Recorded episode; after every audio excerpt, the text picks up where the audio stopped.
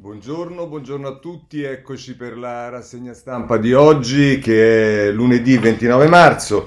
E insomma eh, che succede? Succede che il dibattito sui vaccini continua, va avanti, eh, lo scontro anche tra le regioni sullo Sputnik, tra De Luca e all'interno dello stesso Partito Democratico, tra Bonaccini e De Luca, ma poi c'è tutto il tema delle misure prossime, saremo chiusi, non saremo chiusi, come lo saremo, la scuola che ancora la fa da padrona poi il dibattito nei partiti, eh, insomma ci sono un po' di cose, ma io direi anche un po' di editoriali, direi di partire subito con il tema vaccini, eh, il Corriere della Sera se ne occupa a pagina 8 eh, con eh, entro giugno 60 milioni di dosi, obiettivo ambizioso ma possibile, scrive Lorenzo Salvia. Il piano da metà aprile 500.000 iniezioni al giorno in attesa di Johnson Johnson e CureVac i numeri di scorte e le forniture.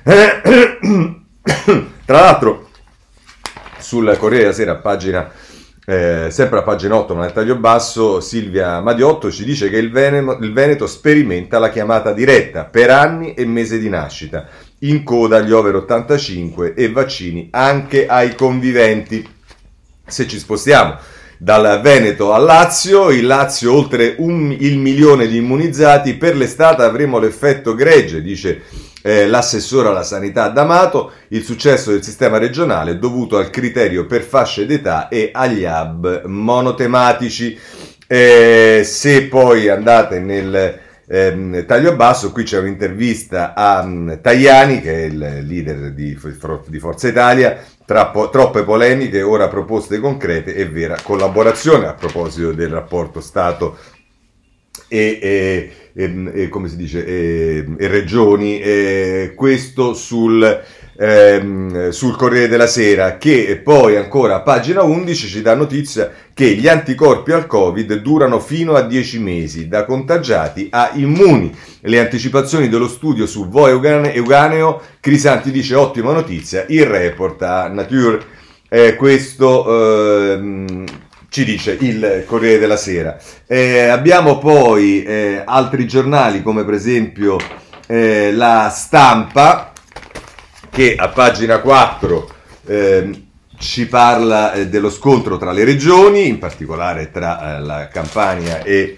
eh, il, ehm, l'Emilia Romagna. Il caso del vaccino russo divide le regioni, la Campania insiste, scontro con Bonaccini, oggi resa dei conti con Draghi, in arrivo una linea guida unica, cresce il fronte dei ribelli dello Sputnik. Dice anziché dare numeri a Vanvera, Palazzo Chigi si impegna a far verificare i vaccini rapidamente dall'AIFA, questo ovviamente è quello che dice De Luca, e Bonaccini dice siamo una nazione non 20 piccole patrie, i vaccini comprati vanno divisi fra tutti, è quello che dice Stefano Bonaccini. In tutto questo il governo interviene con Maria Stella Germini che dice un governo di unità nazionale ha senso se crea unità non solo a Roma ma anche nei territori. E vabbè, oh, ehm, in Veneto si fa presente che, in te- eh, in- che, internet va in tilt e ci sono lunghe code per l'immunizzazione, questo con una foto sul stampa a pagina 4 e poi nel taglio basso c'è un'intervista al mh, presidente della Toscana Gianni, niente fuga in avanti, questa non è una gara e con figliuolo va meglio.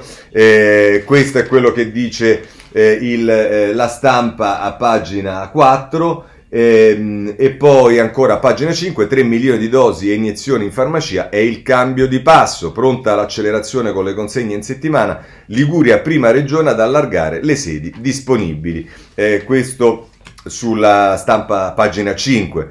Eh, e poi, poi, si fa riferimento a un reportage di Flavia Amabile da Fiano Romano nella casa di riposo Focolaio Novax senza l'obbligo, la colpa è dello Stato. Fiano Romano, molti tra operatori e ospiti hanno rifiutato il vaccino, 27 contagiati, due hanno avuto bisogno di, recovery, di ricovero e la responsabile della struttura dice doveva essere il governo a imporlo. Cosa si aspetta? Vabbè, questo sulla ehm, stampa. Oh, eh, volete capire come la pensa il governatore del... Abbiamo visto Gianni, abbiamo visto altri governatori anche nei giorni scorsi.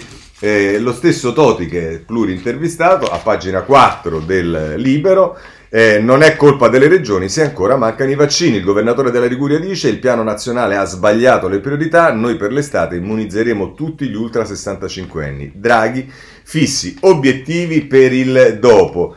Ehm, eh, poi, così la mette libero. E poi a pagina 5 a proposito eh, de, di De Luca, dice proibiscono ai governatori di comprare i sieri, è Sandro Iacometti che scrive, oggi vertice col Premier, Bonaccini dice niente Sputnik prima dell'ok dell'Unione Europea e comunque chi lo acquista deve darlo a tutti. Ora, sul tema che ci vuole l'ok non solo dell'Unione Europea ma credo anche dell'AIFA, questo mi pare abbastanza eh, scontato. Ma dentro il capitolo vaccini c'è il capitolo magistrati, perché diciamo, come diceva qualcuno, e poi lo vedremo anche eh, sotto questo punto di vista Nordio, ehm, eh, con, che succede? Eh, se andiamo sul Corriere della Sera a pagina 10, il titolo è questo. Eh, ora i magistrati protestano senza vaccini, giustizia a rilento. La categoria dice anche noi svolgiamo un servizio essenziale. Totale sconcerto per la sost- sottovalutazione. Ora qui si dice che eh, senza vaccini la giustizia a rilento, i magistrati protestano, la mettono un po' come un rischio, ma invece se ci spostiamo per esempio sulla Repubblica eh, a pagina 9, il titolo è Le toghe, vaccinateci o dovremmo bloccare l'attività dei tribunali. La NM chiede un intervento per tutelare i lavoratori della giustizia, il sottosegretario Sisto dice dobbiamo approfondire, si rischia la paralisi. E quindi diciamo questo è più eh, una minaccia. Se andate sul messaggero, a pagina 2 addirittura, eh, le cose sono più esplicite, il giudice e il vaccino niente precedenza, stoppa le udienze, la NM pronti a fermare l'attività non urgente, il Ministero prorogherà le misure di emergenza, criteri diversi da regione a regione, ventenni più immunizzati dei settantenni, e insomma, eh, questo è come lo mette il messaggero. Se guardiamo un giornale come di destra, insomma di centrodestra, come il giornale, ci fa il titolo di apertura. Ricatto delle toghe, vaccinatici o ci fermiamo. La NM è pronta a rallentare l'attività giudiziaria e, e così eh, la mette il, ehm, il, il, il ehm, giornale, ma a questo punto sul tema vaccini ci sono due cose che voglio leggervi. Una proprio su questa storia del, eh, dei, dei Magistrati e Nordio, eh, prima pagina del messaggero, la pretesa delle toghe che ignora i più fragili, noi andiamo direttamente a pagina 18 dove prosegue eh, questo articolo e vediamo come la mette Nordio che eh, leggiamo la parte finale, eh, l'ANM, l'Associazione Nazionale dei Magistrati, non solo lamenta che le linee guida del Parlamento non prevedono più tra i gruppi target di popolazioni cui offrire il vaccino in via prioritaria i lavoratori del comparto giustizia, ma adombra addirittura per un velato linguaggio burocratese, pur nel velato linguaggio burocratese, la sospensione dell'attività giudiziaria non urgente. Credo che il cittadino, a cominciare dagli anziani magistrati come chi scrive, ne abbia tratto una sensazione di sorpresa, di disgusto e di ribellione ribellione. Sorpresa per un atteggiamento che farà precipitare, ammesso che ci sia ancora lo spazio per precipitare dopo le rivelazioni di Palamara, la credibilità delle toghe nelle considerazioni generali, disgusto per una manifestazione di presunzione che sconfina nell'arroganza e ribellione perché la larvata minaccia di sospensione è tanto più grave in quanto proveniente da chi dovrebbe garantire la legalità e vorremmo dire anche la giustizia e il buonsenso. Perché questo nostro sgomento? Perché il raziocinio e la solidarietà civile indicano come prioritarie due sole categorie. La prima è quella degli operatori sanitari, per semplice ragione che se, colpi- se scoppia un incendio le prime maschere antigas le devi dare ai pompieri incaricati di spegnerlo. E la seconda è quella dei soggetti fragili, equamente divisi secondo le fasce di età e la sofferenza di patologie che ne aumentano il rischio. Tutte le altre possono accampare e magari lo fanno criteri diversi, la scuola, la produzione industriale, il commercio, la cultura, il rito religioso, eccetera ma solo dopo l'esaurimento delle altre due, come finalmente pare abbia deciso questo governo. Quanto ai magistrati, la loro professione non è più a rischio di tante altre, al contrario, l'autorità e anche la forza di cui dispongono consentono controlli rigorosissimi agli accessi di laurea di giustizia. E sia detto, a onore di moltissimi presidenti, queste precauzioni sono state rispettate senza alcuna conseguenza negativa, dimostrando che, con un'adeguata organizzazione, l'inevitabile rallentamento dei processi non aumenta più di tanto la crisi della giustizia. Per questo chiedere o addirittura pretendere una corsia preferenziale è ingiustificato dal punto di vista razionale e odioso sotto quello etico. E comunque, tanto per citare il solito Fouché, se non è un crimine è un, anche peggio, è un errore. Un'ultima considerazione, il governo sta apprestando, pare, un decreto legge che conferisca uno scudo penale ai medici impegnati nelle vaccinazioni. Per piacere, faccia presto. La notizia che alcuni di loro sono stati indagati per aver inoculato un vaccino approvato dall'autorità, disciplinato dalla legge e imposto dalla deontologia, credo abbia eh, fatto il giro del mondo esponendoci al ridicolo. Se i camici bianchi, che per fortuna si sono dimostrati assai più responsabili delle toghe, minacciassero di sospendere le vaccinazioni, come l'ANM minaccia di fare con i processi, i cittadini potrebbero essere tentati di rivolgersi al generale figliuolo per chiedergli di suonare, se non la tromba del giudizio, forse quella della dunata. Beh, insomma, molto pesante, è un ex magistrato, ma mette in evidenza delle cose che obiettivamente... E allora sul tema vaccini, siccome si parla anche poi dei comuni mortali, non soltanto dei... dei ehm, eh, magistrati e c'è tutto il tema, avete visto nell'RSA, i Novax, quelli che si vaccinano o non si vaccinano, c'è Giorgia Serughetti che sul domani si occupa esattamente di questa questione. Dice a un anno di distanza dall'inizio dell'emergenza la discussione sull'appropriatezza dei criteri e la messa in discussione di quello che è vissuto come un privilegio appaiono come segnali di vitalità etica del paese. C'è, lo sappiamo, chi trucca le carte e salta la fila, c'è anche chi però il proprio posto in fila lo lascerebbe volentieri a persone più bisognose. Qui si fa il caso e si citano casi non soltanto italiani ma anche americani e poi tra l'altro si dice la partecipazione alla campagna vaccinale deve essere vissuta come l'accettazione passiva o il rifiuto volontaristico di un privilegio? Ci sono tre ragioni per rispondere negativamente. La prima è che la lista di priorità, anche se imperfetta o illogica, è legittima se disposta con deliberazione degli organi competenti e chi vi rientra non sta usurpando il posto di qualcun altro. La seconda lo spiega Appia. Qualsiasi sistema che faccia un ragionevole tentativo di essere efficiente ed equo nel raggiungere l'obiettivo di ridurre il danno causato dalla pandemia è accettabile, nonostante i discutibili risultati prodotti in casi particolari. Viceversa, l'adozione di criteri troppo specifici per distinguere questi casi produrrebbe effetti avversi. La terza e più importante ragione è che la sconfitta tra, eh, la sconfitta, la virus SARS-CoV-2 dipende dal carattere di massa della campagna di vaccinazione. Perciò sottoporsi all'iniezione non significa solo proteggere il proprio benessere, ma anche quello degli altri. Il punto dunque è ragionare in termini collettivi e non individuali. Vaccinarsi non è solo un diritto, ma anche un dovere. Così la mette il domani e così chiudiamo il capitolo vaccini, anche se non chiudiamo il capitolo, diciamo, di come opporsi al virus, perché se andiamo sulla Repubblica, pagina 6 eh, eh, si parla delle famose eh, monoclonali. Eh, ecco, gli anticorpi creati in laboratorio hanno curato già 200 pazienti. Sperimentazione in 15 regioni per i monoclonali. Ogni trattamento può arrivare a costare 2.000 euro. Elena Dusi ce ne parla, pagina 6 della Repubblica. E qui c'è un'intervista al vigile guarito. Il mio corpo aveva smesso di combattere. Due flebo mi hanno salvato la vita. Roberto Manara, di 55 anni. Ok, viste le monoclonali, adesso però capiamo, visti i vaccini, viste, viste le cure, diciamo, eh, capiamo poi qual è il contesto nel quale queste si mettono e parliamo quindi delle misure che eh, si intendono prendere. E qui diciamo si apre un variegato mondo. Corriere della Sera, pagina 2, riaperture. Regioni prudenti e Draghi le vede per ricucire. Bonaccini contro De Luca, vabbè l'abbiamo visto sul contratto per lo Sputnik, siamo una nazione e non 20 piccoli, qui c'è un'intervista a Fugatti eh, che eh, a pagina 2 del Corriere della Sera, intervistato da eh, Maurizio Cremonesi, da Marco Cremonesi, scusate, dice qui in classe già oggi vogliamo dare un segnale con noi, un fronte trasversale. Il governatore trentino dice c'è stato un cambio di marcia. Eh, il governatore trentino, eh, perché eh, Fugatti è il presidente della provincia autonoma di Trento, in realtà, insomma, vabbè. E, questa è l'intervista. E, poi ancora per capire ehm, eh, ancora sulle misure, ehm, eh, scusate che appunto una cosa, ehm, si va a pagina 5, sia i viaggi all'estero è, scontri, è scontro, regole e divieti per i rientri.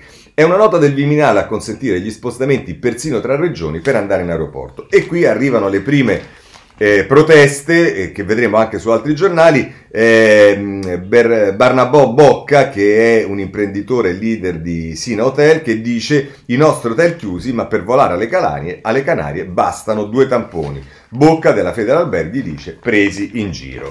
E questo indubbiamente è un tema che eh, si pone e che non si pone solo qua, lo vediamo anche su Repubblica eh, a pagina 4, più in generale le misure, ma insomma a metà aprile verifica sulla zona gialla, stipendio sospeso ai sanitari Novax, il governo non esclude di alleggerire la stretta se i dati miglioreranno, la Lega insiste, scettico, scettico il resto degli alleati, Locatelli dice le misure vanno mantenute, mercoledì il decreto in CDM con l'obbligo di vaccino per i medici. Federica viene intervistato qui eh, a proposito delle misure sulla Repubblica, vedete che sono molti governatori che vengono intervistati, eh, dice torniamo ai quattro colori, se i ristoranti sono pericolosi deve essere uno studio a dirlo, chiederò a Draghi di cancellare il parametro dell'incidenza, il paese non sopravvive, così eh, la mette, come vedete i governatori eh, leghisti stanno come dire un po' appresso a eh, quello che succede eh, nelle fasce, diciamo, e in particolare diciamo, nelle fasce più in sofferenza e seguono un po' la linea eh, di eh, Salvini. Il tempo eh, a pagina 5 ci dice speranze di riapertura, la linea più morbida di Forza Italia e Lega sta facendo breccia nel governo. I partiti di centrodestra insistono a metà aprile, se i dati dei contagi scenderanno, eh, dobbiamo far riprendere alcune attività. Quindi il tempo mette in evidenza che le prese di posizione della Lega e, di Forza Italia stanno aprendo un varco, una breccia nel governo.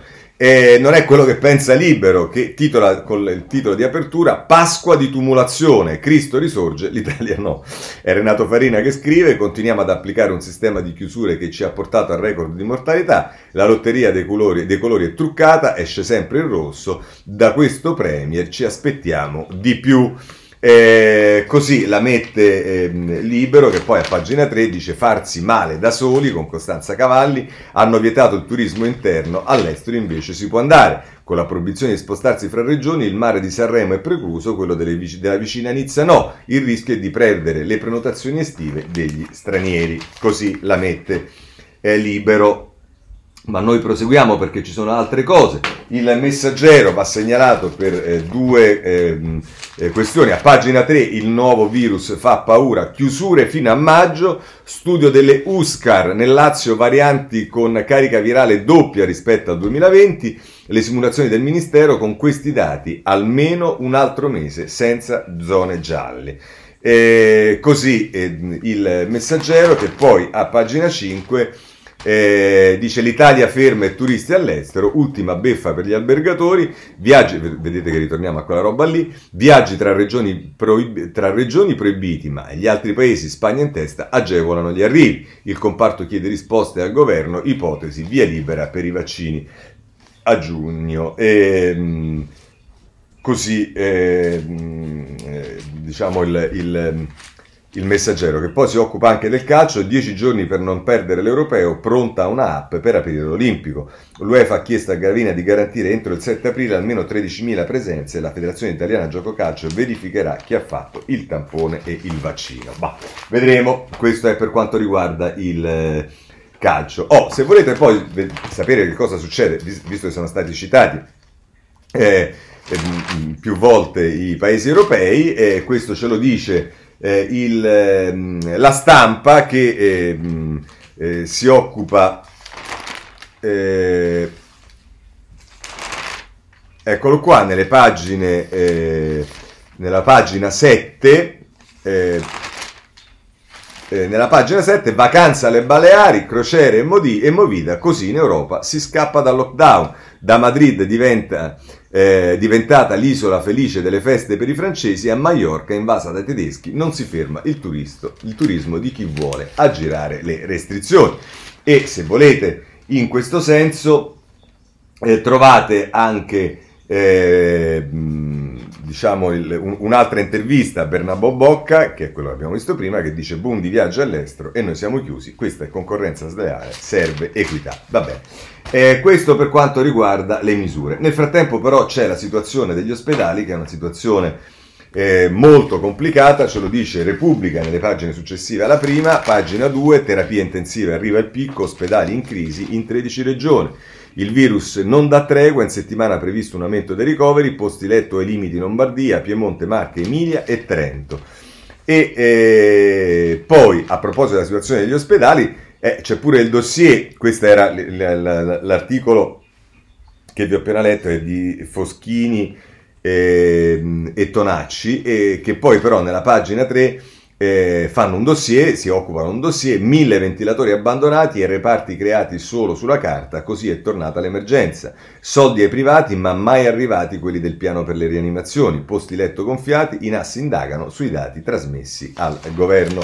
Eh, perché c'è anche poi questo tipo di eh, problema, quindi la situazione degli ospedali è quella che è. Poi c'è il tema dei medici e a proposito dello scudo voglio segnalarvi sul Sole 24 Ore a pagina 6, perché questo è anche un tema che sta emergendo, camici bianchi con poche tutele, il Covid lo scudo, rilancia eh, lo scudo penale.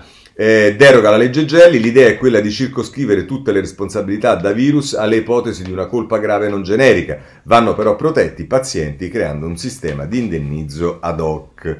E poi qui a proposito dei Novax, medici e infermieri Novax nella rete delle leggi già in vigore, principi da, da, rafforzare. Insomma, i medici, c'è il tema Novax, ma c'è il tema anche di tutelare, come abbiamo visto nell'articolo di Nordio, poi quelli che finiscono indagati perché hanno semplicemente fatto l'iniezione di un vaccino che è stato promosso da tutte le agenzie europee e italiane, che è regolato per legge, che è abbastanza ridicolo. Ma c'è qualcosa che potrebbe far sperare per il turismo ed è il cosiddetto passaporto eh, sanitario. Eh, è il commissario europeo, europeo Thierry Breton che ha presentato l'app ieri, che non è obbligatoria e servirà per i viaggi e l'accesso agli eventi. È il corrispondente eh, da eh, Parigi, Stefano Montefiori, che ne parla pagina 6 eh, del eh, Corriere della Sera con tutta una serie di domande e risposte, a cosa servirà, sarà obbligatorio, quando sarà disponibile, eccetera, eccetera. Insomma, interessante, se volete, sulla pagina 6 del eh, Corriere eh, della Sera. E, mh, ehm, ehm, a proposito, ecco, visto che parliamo di Parigi, ne approfitto per segnalarvi una lettera che Sandro Gozzi ha scritto oggi eh, a Repubblica a, a, proposito del rapporto, diciamo, tra, eh, scusatemi, alla stampa, a proposito del rapporto tra eh, mh, Parigi e Roma, tra la Francia e l'Italia, ma in particolare tra Draghi e Macron. E dice, tra l'altro, in questa lettera che inizia in prima pagina sulla stampa eh, Gozzi, la soluzione contro la crisi europea. Dimostriamo maggiore audacia nel concepire il nostro futuro comune. Da una parte alcuni ripetono degli sbagli, decidono insieme a Bruxelles e poi accusano l'Europa di errori o lentezze. Dall'altra abbiamo realizzato l'impensabile con il piano di rilancio europeo, ma non abbiamo fatto altrettanto per le nostre capacità di ricerca industriali. Ecco, dice Gozzi, il nostro obiettivo, dotarci di una vera autonomia industriale e rafforzare la nostra risposta strategica in, parla- in parallelo all'azione del Presidente Biden. Mario Draghi ed Emmanuel Macron ne saranno protagonisti. Il 2021 sarà l'anno di una nuova relazione tra Roma e Parigi per l'Europa. A Berlino Angela Merkel è in uscita dopo 16 anni. A Roma alla guida del governo abbiamo una grande personalità europea come Draghi. Come sarà qui giudicato? Dalla capacità di sfruttare pienamente il recovery plan attuale e attuare le riforme necessarie. L'Italia beneficia di più di un quarto dell'intero piano dell'Unione Europea e dall'Italia dipende il successo europeo. Va dimostrato che il recovery bond, il debito comune europeo, le nuove risorse dell'Unione Europea eh, come la Digital Tax funzionano e possono diventare un nuovo strumento permanente di crescita. A Parigi, Macron, che vinse nel 2017 scegliendo l'Europa, si prepara alla presidenza francese dell'Unione Europea a partire da gennaio 2022 e poi alle elezioni presidenziali di maggio. La visione europea di Draghi e Macron converge, non c'è vera sovranità per nessuno senza una nuova sovranità europea di fronte a sfide come il digitale, la finanza, il clima o la sicurezza. La trasformazione deve continuare. Abbiamo l'occasione storica di riformare il patto di stabilità e di dotarci di una vera capacità finanziaria e di investimenti comune. Il 9 maggio inizia la conferenza sul futuro dell'Europa proposta da Macron a tutti gli europei il 4 marzo 2019 nella lettera Renaissance e dovrà dar vita a una partecipazione democratica senza precedenti per preparare una grande riforma dell'Unione Europea. Poco dopo Italia e Francia firmeranno quel trattato bilaterale che lanciammo al vertice di Lione del 2017. Segnerà una svolta storica nella nostra azione congiunta in Europa. Possiamo così diventare insieme i protagonisti del rilancio europeo. Non c'è bisogno di ottimismo, ci vuole solo molta determinazione. Europarlamentare, come sapete, di Amarche che è la formazione di Macron, ma italiano. Sandro Gozzi, scritto a Italia Viva. Eh, possiamo andare avanti Eh, c'è una notizia che ci dà il messaggero e che cioè le mascherine eh, sono un po' mh, per gran parte una truffa, certificate ma difettose, la truffa delle mascherine una su dieci non funziona. Ecco i risultati dei controlli effettuati nei laboratori dell'Agenzia delle Dogane, l'Istituto di Sanità ha blocciato il 62% delle richieste di validazione di quelle chirurgiche. E, e insomma eh, c'è, c'è, anche una, una, una, confessione di una colpa eh, da parte dell'assessore alla sanità D'Amato del Lazio, dispositivi scadenti e il virus corre, è stato un errore ordinarle all'estero. Eh, va bene, questo sul messaggero. Allora, a proposito di errori, qui c'è un j'accuse di Sallusti sulla prima pagina del giornale nei confronti del ministro della sanità Speranza e che scrive tra l'altro in Lombardia hanno operato di serial kill, hanno parlato eh, hanno operato dei serial killer, ha detto l'altra sera ospitato, ospite di Lilli Gruber, Marco Travaglio, presidente onorario dell'Associazione Combattenti e Reduci dell'Era Conte, il premier caduto per manifesta incapacità. Questa setta di nostalgici non si dà pace e prosegue nella sua guerriglia mediatica rimuovendo ciò che è stato. Per esempio il fatto che Conte il 30 gennaio del 2020, all'insorgere della pandemia, dichiarò in diretta tv che gli italiani non dovevano preoccuparsi del Covid perché la situazione era perfettamente sotto controllo, così come oggi oscura una notizia che il ministro per caso Roberto Speranza non solo non aveva preparato un aggiornato piano antipandemico, ma il 30 marzo, informato della gravità della situazione, non fece scattare alcun allarme, salvo poi scaricare le colpe sulle regioni, la Lombardia in particolare. E che dire del braccio destro di Conte, il commissario Domenico Arcuri, che ha lasciato per mesi l'Italia senza mascherine, prima, e senza centri vaccinali poi, e poi c'è il tema dei ventilatori, anche questo lo dico io. Ecco, noi non rimpiangiamo nulla di tutto questo e guardiamo con fiducia ciò che capiterà nelle prossime settimane, consci che costruire sulle macerie non è cosa facile, anche perché per qualche misterioso motivo Roberto Speranza è rimasto al suo posto di ministro della Sanità, una continuità di cui avremmo fatto volentieri a meno. Curioso, no? Sull'emergenza sanitaria sono saltati il Premier, il commissario straordinario e il capo della protezione civile, ma non il ministro della Sanità, che non aveva mai dato segni di dissenso rispetto al governo precedente, anzi sembrava perfettamente integrato in quella macchina inceppata. Ormai la politica e l'informazione procedono per rimozione, tutto ciò che non torna con la narrazione ufficiale sparisce, sia che si tratti dell'emergenza Covid, della giustizia indirizzata ideologicamente dal sistema, guidato per 15 anni da Luca Palamara, o del business e delle ONG sull'immigrazione, come confermano le intercettazioni di Luca Casarini, l'attivista di sinistra sceso in mare nel 2018 solo per forzare a pagamento i blocchi dei porti decisi da Matteo Salvini, ministro dell'Interno. Vabbè. Dicono che Conte tornerà in politica a capo dei 5 Stelle. Per stare in tema di nostalgici, mi sembra come quando Mussolini tornò al governo, ma non era quello di Roma, bensì di Salò, e sappiamo come andò a finire. Insomma, così Sallusti eh, sul giornale che picchia un po' da tutte le parti. Eh, abbandoniamo anche questo, c'è il tema scuola. Allora, tema scuola lo troviamo intanto sul Corriere della Sera, pagina 3 Ba- eh, bocciare con la DAD agita la scuola, il timore dei presidi, arri- arriveranno ricorsi, l'attesa per un'ordinanza che dica l'ultima parola dopo il sì al giudizio di ammissione per la maturità. È Gianna Fregonara che ci parla di questo timore degli insegnanti sulla pagina 3 del Corriere della Sera. Ma se andiamo sulla pagina 6 della stampa, eh, il tema è declinato così. Scuole e caos sulle riaperture, oggi test ad Aosta e in Trentino. Il governatore Fugatti dice i ragazzi soffrono in DAD, assunti 800 docenti, domani tocca al Lazio, tornato arancione. Dal 7 aprile le altre regioni. Eh, la informazione che ci dà sulle riaperture eh, la stampa, ma anche sui dubbi ovviamente eh, che stanno sulle riaperture. Se volete qualcuno che da sempre non è mai stato particolarmente favorevole riapri- alle scuole come priorità nelle riaperture, è il tempo che in prima pagina dice ingiusto aprire la solo la scuola.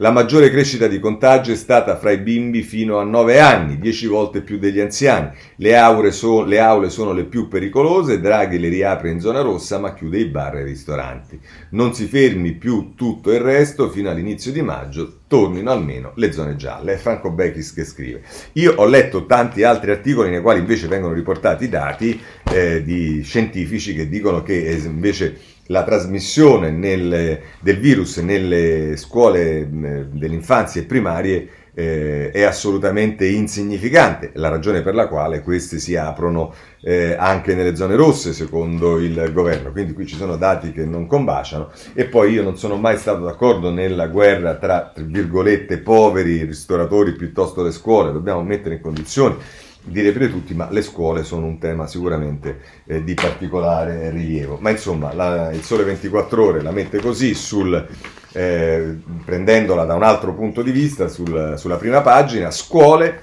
maxi piano per assumere i precari. Per evitare un nuovo boom di supplenti si, spun- si punta a stabilizzare 50.000 prof allo studio corso-concorso riservato in base ai titoli e assunzione nel 2022-2023. Questo è quello che ci dice il Sole 24 Ore.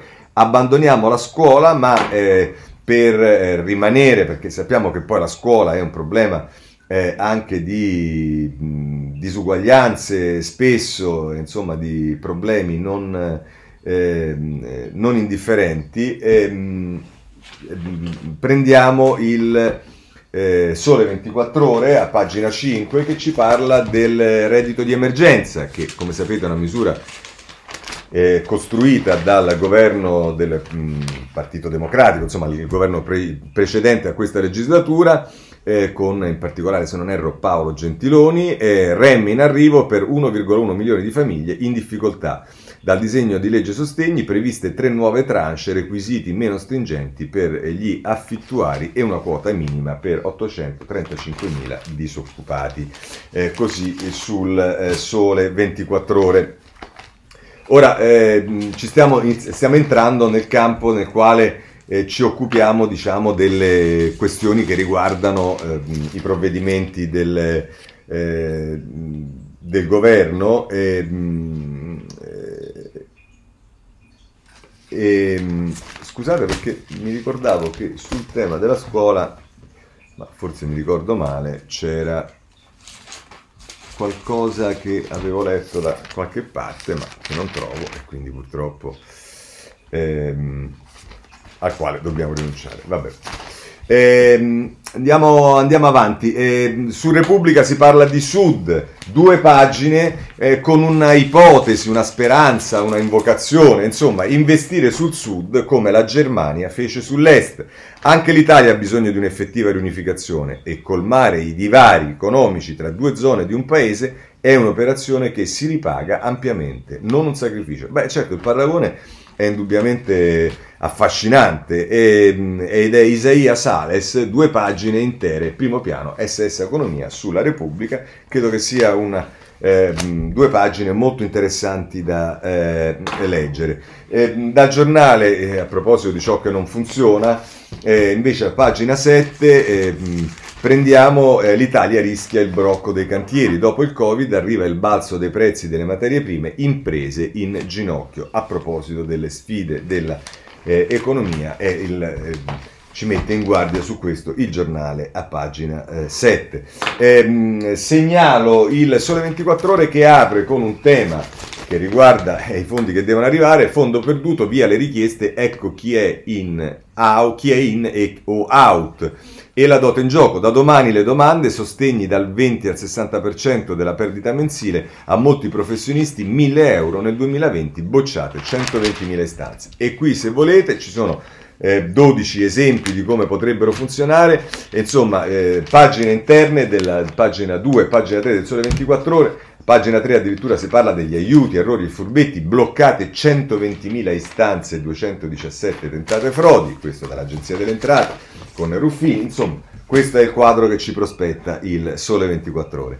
Ehm, segnalo, ecco, forse era questo, era Cacciari, ecco, combattere il centralismo delle regioni però qui Cacciari sì, leggiamo questo editoriale perché faceva riferimento anche alle disuguaglianze per l'appunto. Dice Cacciari in prima pagina sul, eh, sulla stampa, non so se dipenda da me, da mia scarsa sensibilità, ma un cambiamento di passo nell'affrontare la situazione da parte del governo Draghi non l'ho finora notato. Certo, la campagna di vaccinazioni non era stata evidentemente predisposta in modo efficace e dunque si è dovuto improvvisare. Resta il fatto che nel complesso delle inefficienze e disorganizzazioni burocratiche di cui l'Europa ha fatto mostra, noi risultiamo ai primissimi posti. Per l'ennesima volta è emerso il fallimento storico del regionalismo italiano come l'istituzione dell'ente regionale ehm, eh, abbia finito col tradire pur pallide istanze federaliste contenute nella Carta Costituzionale. Ogni regione procede secondo un concetto di autonomia sempre più stretto, parente di quello di eh, anomia eh, moltiplicando, anomia, scusatemi, eh, di, moltiplicando disuguaglianze nel trattamento di cittadini di uno stesso paese.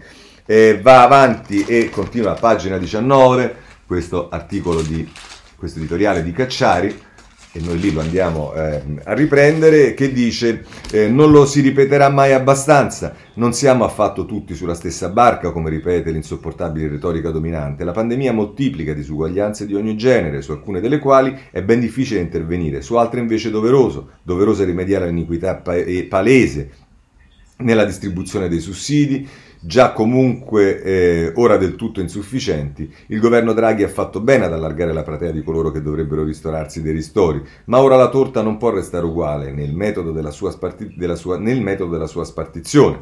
In base al calcolo attuale il ristoro incide percentualmente per imprese che avevano un pari fatturato nel 2019, in misura maggiore per quelle che hanno subito una perdita minore. E si tratta comunque di incidenze incomparabili rispetto ad interventi garantiti in altri paesi. Ne potrebbe essere diversamente vista la nostra situazione debitoria, ma allora si dica quali manovre di bilancio vogliamo predisporre per ottenere i miliardi ancora necessari al sostegno di imprese e lavoratori, o l'idea di scaricare tutto sulla decenza, eh, di scaricare tutto su... Ehm, eh, eh, di scaricare tutto su discendenza e debito, Europa e mercati permettendo, doveroso inoltre contrastare l'aggravarsi delle disuguaglianze sociali e di genere che la crisi produce. Qui diventa centrale il problema della scuola, si prendano tutte le iniziative necessarie, si facciano tutti gli investimenti per la sicurezza in aule, trasporti, si vaccini il vaccinabile, ma le scuole devono restare aperte. Non è solo il fatto che a distanza non si fa scuola, ma che stando a casa allora sì la distanza sociale predicata per ogni dove trionfa in pieno. Tra chi segue e finge di seguire la sua lezione in una stanza e fratelli e parenti e magari connesso precariamente chi dispone di ogni utile servizio. Distanza sociale intollerabile tra i giovani e ancora di più tra le madri, tra quelle senza aiuto e quelle che possono godere del nostro solito welfare familiare, tra quelle che devono scalare un Everest quotidiano per combinare lavoro fuori e cura dei figli in DAD e quelle che hanno i mezzi per pagarsi tutti i sostegni desiderati. Mi piacerebbe che nei nostri media, accanto alle inevitabili notizie su morti e feriti per Covid e all'interrotta immagine di aguzzi, aghi, somministrati, vaccini, trovassero luogo anche di dichiarazioni e interventi di medici, psicologi, psicanalisti e pediatri sulla qualità attuale della vita di madri, bambini e bambine, sui gravi disturbi psichici che il perdurare della crisi va moltiplicando. Sì, ha ragione su questo sicuramente eh, Cacciari. Mm, passiamo oltre, andiamo alla politica, qui eh, c'è da segnalare Partito Democratico, ancora, eh, la lotta non è finita, ci dice a pagina 12 del Corriere della Sera, Serracchiani Madia, le giovani veterane che volevano sfidare la nomenclatura, il duello tra i velini per il ruolo di capogruppo. Ehm, eh, poi se andiamo invece sulla stampa, pagina 9, il PD è trattato così, eh, a pagina 8, scusate, PD, Serracchiani in poll per fare il capogruppo e Letta finisce nel mirino. L'ex presidente della regione Friuli va favorita, ma tre donne si schierano con Madia. La strategia del leader primare Gualtieri Calenda a Roma e stop cantiere centrista. E vabbè, questo è eh, il, mm, il, come la mette eh, la stampa. Vi segnalo il giornale che pure di Partito Democratico si occupa sempre, diciamo, eh, con attenzione con Laura Cesaretti, ma che fabbrica riformista? Il PD è una guerra per bande, è salta- esaltato da Repubblica, è preda di continue rese dei conti, lo scontro Madia Serracchiani è l'ultimo caso, eh, questo sul giornale. Oh, poi se volete c'è anche il Movimento 5 Stelle, su questo andiamo sul Corriere della Sera che a pagina 13 ci dice che problemi ce ne ha pure Conte. Eh, I 109 Movimento 5 Stelle a rischio che sperano in Conte tra Big e Peones, chi sono gli eletti 5 Stelle al secondo mandato in Parlamento e Regioni, aspettiamo un messaggio dell'ex Premier. E poi Marco De Marco ta- firma un commento nel taglio basso, Grillo e l'invettiva rubata, a suo modo a Derrida. Insomma, qui ci sono poi le fotografie eh, da Di Maio, Fico, Crimi, Taverna, Toninelli, Fraccaro, Bonafede, D'Inca, Castelli, Dadone che non potrebbero fare eh, ricandidarsi perché sarebbe al secondo mandato. Da questo voi capite perfettamente che questa sarà una baggianata che salterà come è saltata per tanti altri e come salta per esempio per la Raggi eh, a Roma. Sulla stampa, a pagina 10, ehm, eh,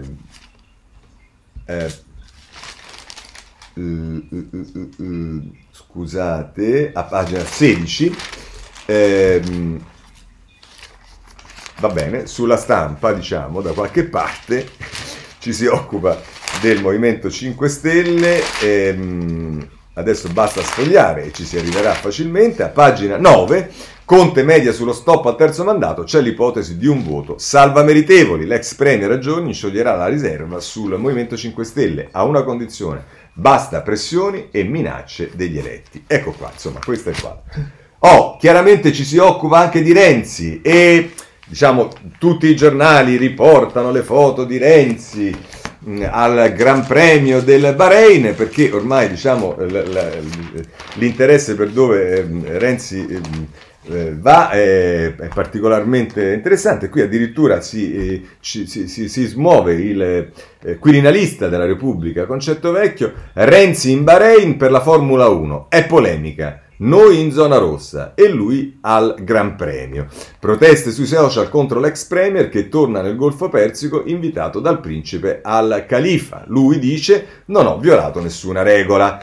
E appunto l'ufficio stampa del senatore dice i suoi viaggi riguardano lui e non costano un centesimo al contribuente. Allora, se ehm, eh, e qui si addirittura cioè, si, si mettono tutte le tappe che il 28 gennaio era eh, a Riyadh, il 7, maggio, il 7 marzo a Dubai, e il 22 marzo in Senegal, il 28 marzo è in Bahrain. Ma sarebbe pure utile dire adesso, al di là del fatto della polemica su Bin Salman, per quella che poi poteva pure, diciamo, in qualche modo concepirsi come una polemica, se la vogliono, ma poi che, che ve frega di dove va Renzi se va in Senegal, che peraltro presumo vada in, eh, in missione, anzi non presumo, era chiaro che stava in una eh, serie di incontri che non sono per eh, giocare a pallavolo, ma, ma cioè, mm, è, è, quasi morbosa diciamo, l'attenzione. Ma vabbè, funziona così e ce ne faremo un'abitudine. Per quanto riguarda eh, la Lega, eh, passando ai partiti del centrodestra, vi segnalo il domani che è pesantissimo, prima pagina, la Lega, i clan e i fedelissimi di Salvini. Feste ed elezioni, l'inchiesta sull'amico dei boss che a Latina ha votato per il sottosegretario Durigon. Poi se andate nelle pagine 2 e 3 c'è anche una inquietante foto del Durigon che sembra un armadio asseiante, ma a parte questo le relazioni pericolose dei leghisti di Latina con i clan con Giovanni Tizian e Nello Trocchia ci si occupa di tutto questo eh, sul eh, domani in eh, prima pagina e nelle pagine seguenti eh, per quanto riguarda la Lega. Poi invece se volete per Fratelli d'Italia vi segnalo eh, Crosetto che eh, a pagina eh, 7 viene intervistato, so come mettere pace tra Giorgia e Matteo. Il, dice il fondatore di Fratelli d'Italia, in due anni Fratelli d'Italia può superare il 25%, Meloni e Salvini devono cenare insieme ogni settimana come Silvio e Bossi. I sovranisti avranno la maggioranza assoluta, questa è la premonizione di eh, Crosetto che quindi si occupa del rapporto tra Fratelli d'Italia e, ehm, e, e Salvini e, e, la Lega, ma invece voglio segnalarvi due editoriali oggi, uno per me particolarmente interessante perché è una riflessione notevole quella che fa Galli della Loggia esattamente sulla destra moderna che serve e c'è tutta un'analisi sul ruolo che potrebbe svolgere e che lui dice spera che potrà svolgere Fratelli d'Italia ma che poi non ci crede fino in fondo Scrive tra l'altro Gali della Loggia, oggi Fratelli d'Italia si trova in un certo senso nella stessa situazione dei 5 Stelle nel 2013. Questi ultimi, attestati allora su un clamoroso risultato elettorale del 25%, mai restati fuori da ogni combinazione ministeriale e via via accreditati negli, ultimi, eh, seguen- negli anni seguenti di una continua crescita di voti, invece di impiegare i 5 anni di intervallo per liberarsi dei sommari enunciati demagogici dei loro inizi per familiarizzarsi con i problemi della realtà effettiva e non già di quella fantastica, invece di rinnovarsi in vista dei futuri compiti, 5 Stelle, dicevo, invece di tutto ciò continuarono a gingillarsi nel nulla, eh, nel nulla preparando così la propria rovina. La natura e la vicenda di Fratelli d'Italia sono del tutto diverse naturalmente, ma anch'essi sono accreditati da tempo di una futura avanzata elettorale che potrebbe tradursi domani in un importante ruolo di governo e anch'essi quindi avrebbero bisogno di darsi una veste più convincente di quella sommatoria e prevedibile sempre tentata da toni di opposizione a prescindere e talora schiettamente reazionaria. Andiamo a pagina 32 dove prosegue Galli della Loggia ehm, che la mette così. Dice Fratelli d'Italia potrebbe legittimamente aspirare a rappresentare l'Italia, per l'appunto quella in Italia, per l'appunto quella destra conservatrice che nella Seconda Repubblica non c'è mai stata. Prima si fa riferimento a Malagodi, insomma ad altre cose. Eh, una destra conservatrice assai diversa dal passato quanto a essere conservatori, quando essere conservatori era innanzitutto le elite sociali e i grandi interessi economici, oggi passati invece in tutt'altro campo, anche se in ogni caso l'anima di una destra conservatrice non potrebbe essere rappresentata pure oggi che da una forte cultura nazionale istituzionale centrata sulla dimensione dello Stato. Tra l'altro, proprio una cultura siffatta servirebbe a distinguere nettamente tale destra, vuoi dal populismo leghista e dal suo esempio plebiscitario, sempre insofferente di qualsiasi regola, vuoi dal permissivismo del laissez-faire a sfondo individualista di quel che rimane del liberismo di Forza Italia, liberalismo di Forza Italia. Quando si parla di Stato-nazione, i conservatori odierni non dovrebbero certo pensare a nulla che ricordi il nazionalismo di un tempo, la sua boria e le sue imprese. Dovrebbero invece pensare eh, lo Stato nazionale le sue istituzioni, quindi anche il suo importante risvolto europeo, come lo strumento principe, di fatto l'unico a disposizione in vista di due obiettivi di cui le nostre società sempre più avvertono l'urgenza, lo sviluppo della coesione e della solidarietà sociali e il contenimento degli effetti della globalizzazione. Contro l'ideologia e la prassi deregolatrice di quest'ultima, contro le sue molteplici conseguenze distruttive dalle quali le elite tradizionali sembrano fin qui incapaci di dissociarsi, solo lo Stato ha il potere di legittimazione necessaria per dettare regole limitatrici. Non già, come si capisce, al fine di attuare improbabili propositi socialisti teggianti, ma perché tutto lascia credere che ancora una volta, come in altre circostanze storiche, il capitalismo oggi vada salvato innanzitutto da se stesso, a cominciare dalla sua suicida deriva finanziaria e i capitalismi della, pre- della eh, pressione dei loro interessi eh, immediati. Continua e chiude così Galli della Loggia.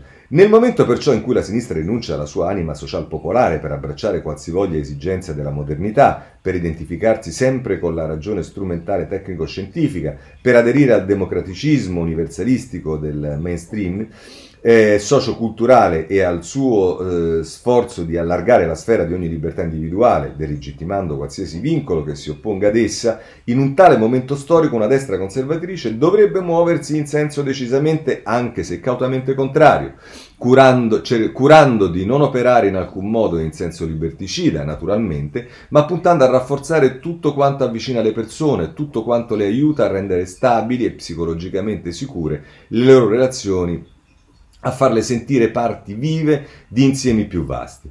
Quindi, ad esempio, proteggendo ogni loro forma di unione, non necessariamente solo quelle tradizionali, e la maternità naturale, proteggendo il lavoro dipendente e perciò stesso anche la forza contrattuale dei sindacati e la loro presenza aggregativa sui luoghi di lavoro, curando gli argini che si oppongono alla disgregazione culturale e dunque favorendo il senso della tradizione e conoscenza del passato, l'uso della scrittura, la conservazione degli ambienti urbani abitativi e dei paesaggi, il valore della dimensione religiosa al di là di ogni confessionalismo, infine favorendo un sistema di istruzione capace di, ter- di, tener conto di queste scelte e al tempo stesso in grado di costruire un effettivo asc- ascensore sociale, sia grazie al largo sistema di borse di studio, sia esercitando un efficace monitoraggio dell'evasione e della dispersione scolastiche. Sono consapevole, io per primo, che ipotizzare che possa nascere nel nostro paese una destra del genere e ancora di più che possa essere Fratelli d'Italia a darle vita richiede un livello di altissimo di immaginazione e anche di ottimismo. Ma per chi in Italia ama ragionare di politica non ci sono alternative.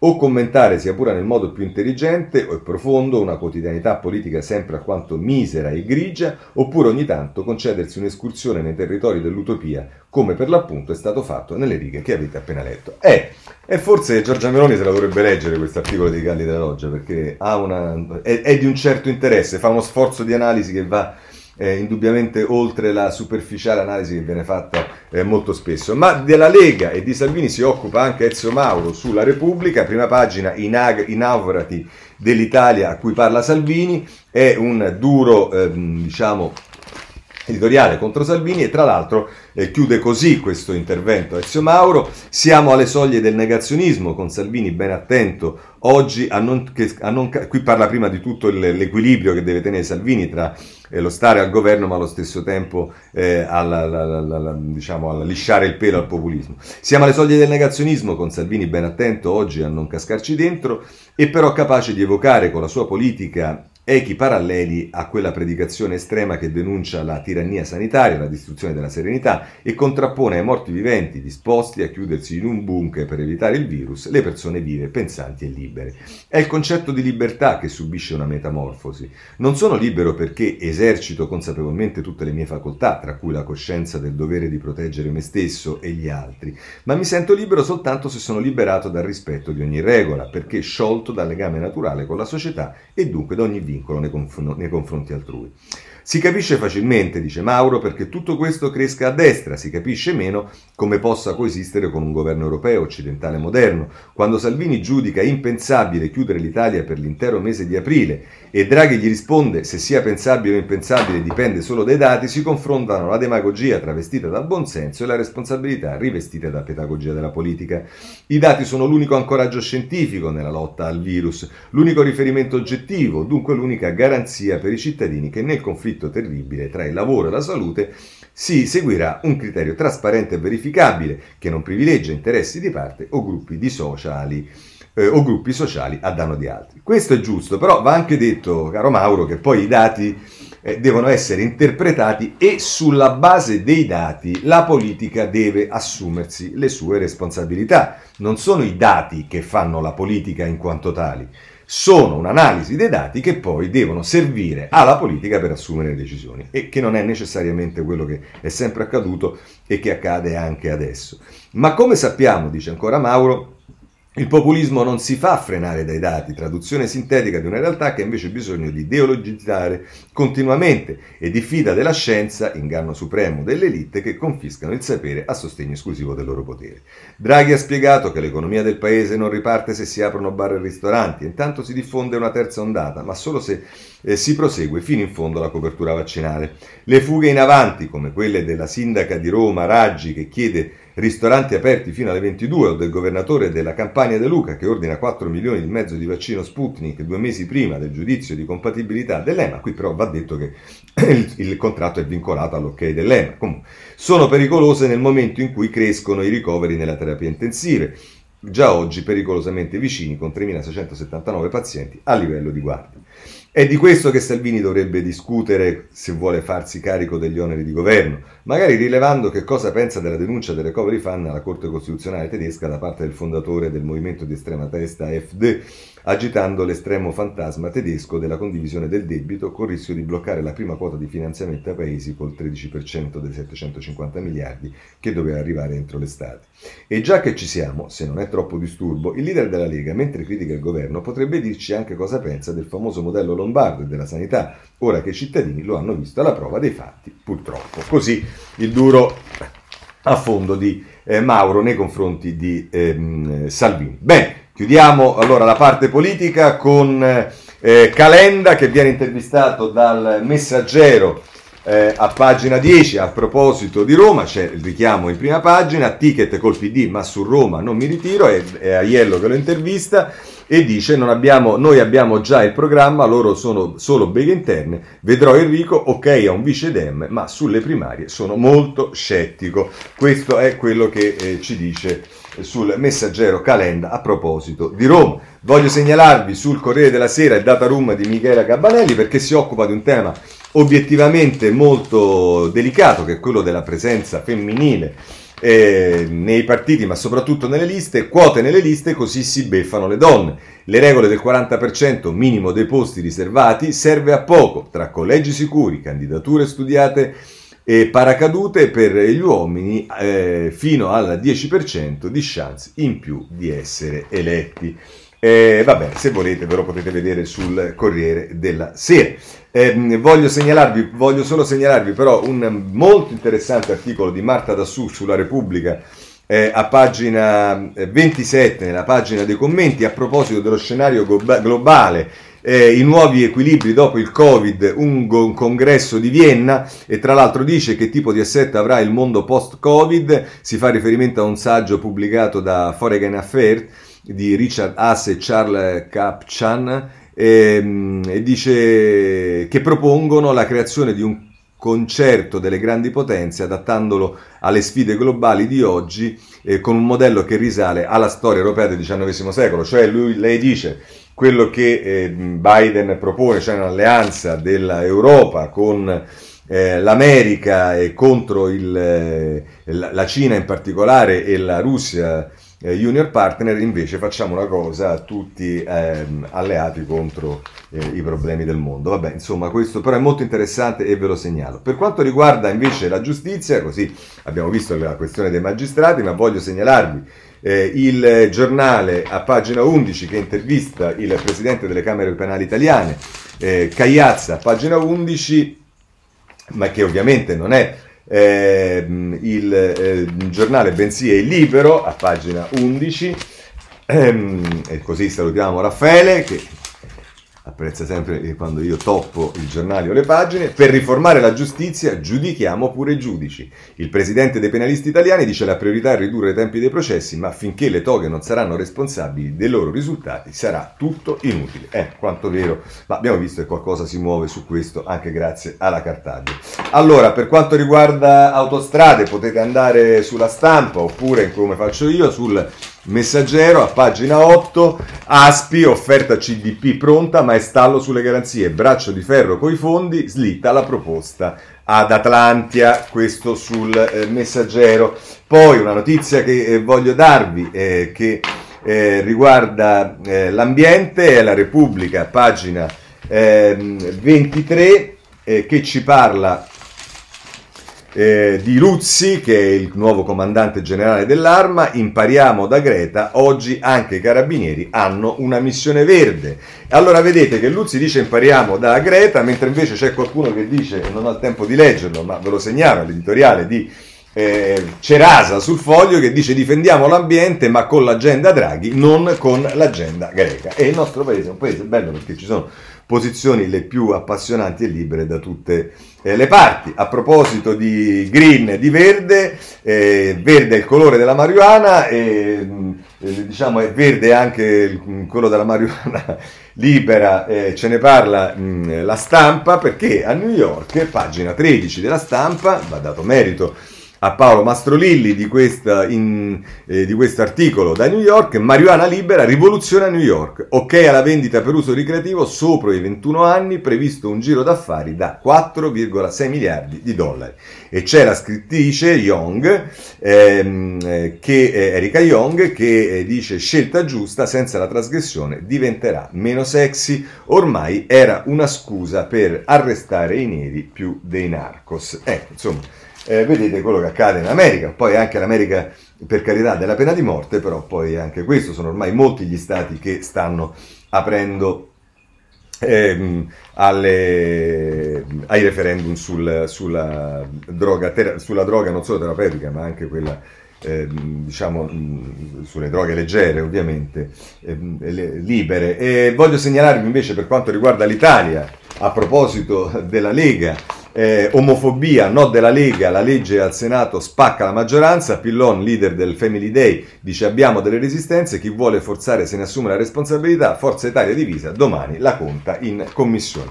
Da quant'è che si parla di questa legge? Questo è come, vi ricordate, le unioni civili e d'altra parte se ci spostiamo sul, eh, sul uh, fine vita. Eh, purtroppo nel nostro paese le cose vanno così, mentre negli altri paesi abbiamo visto per esempio la Spagna, già stiamo alla legge eh, sull'eutanasia.